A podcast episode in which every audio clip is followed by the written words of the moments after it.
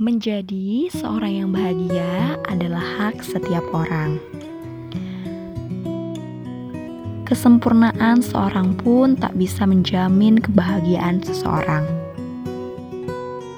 Bahagia adalah bagian dari cara seseorang mengekspresikan sebuah perasaan dalam dirinya. Limpahan materi juga tak bisa menjamin seseorang menjadi bahagia. Lalu, Gimana caranya bahagia? Ya, bahagia itu adalah caramu sendiri mengemasnya.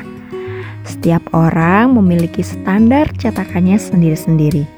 Ada yang bahagia karena cinta, ada yang bahagia karena jabatan, ada yang bahagia karena keluarga, ada yang bahagia karena materi. Jika luapan cinta seseorang bisa membuat kamu bahagia, maka bersabarlah untuk sakit hati. Jika kasih sayang keluarga bisa membuatmu bahagia, maka bersiaplah untuk kehilangan salah satu darinya. Jika jabatan bisa membuatmu bahagia, maka bersabarlah untuk jatuh, karena bumi berputar dengan terlalu cepat.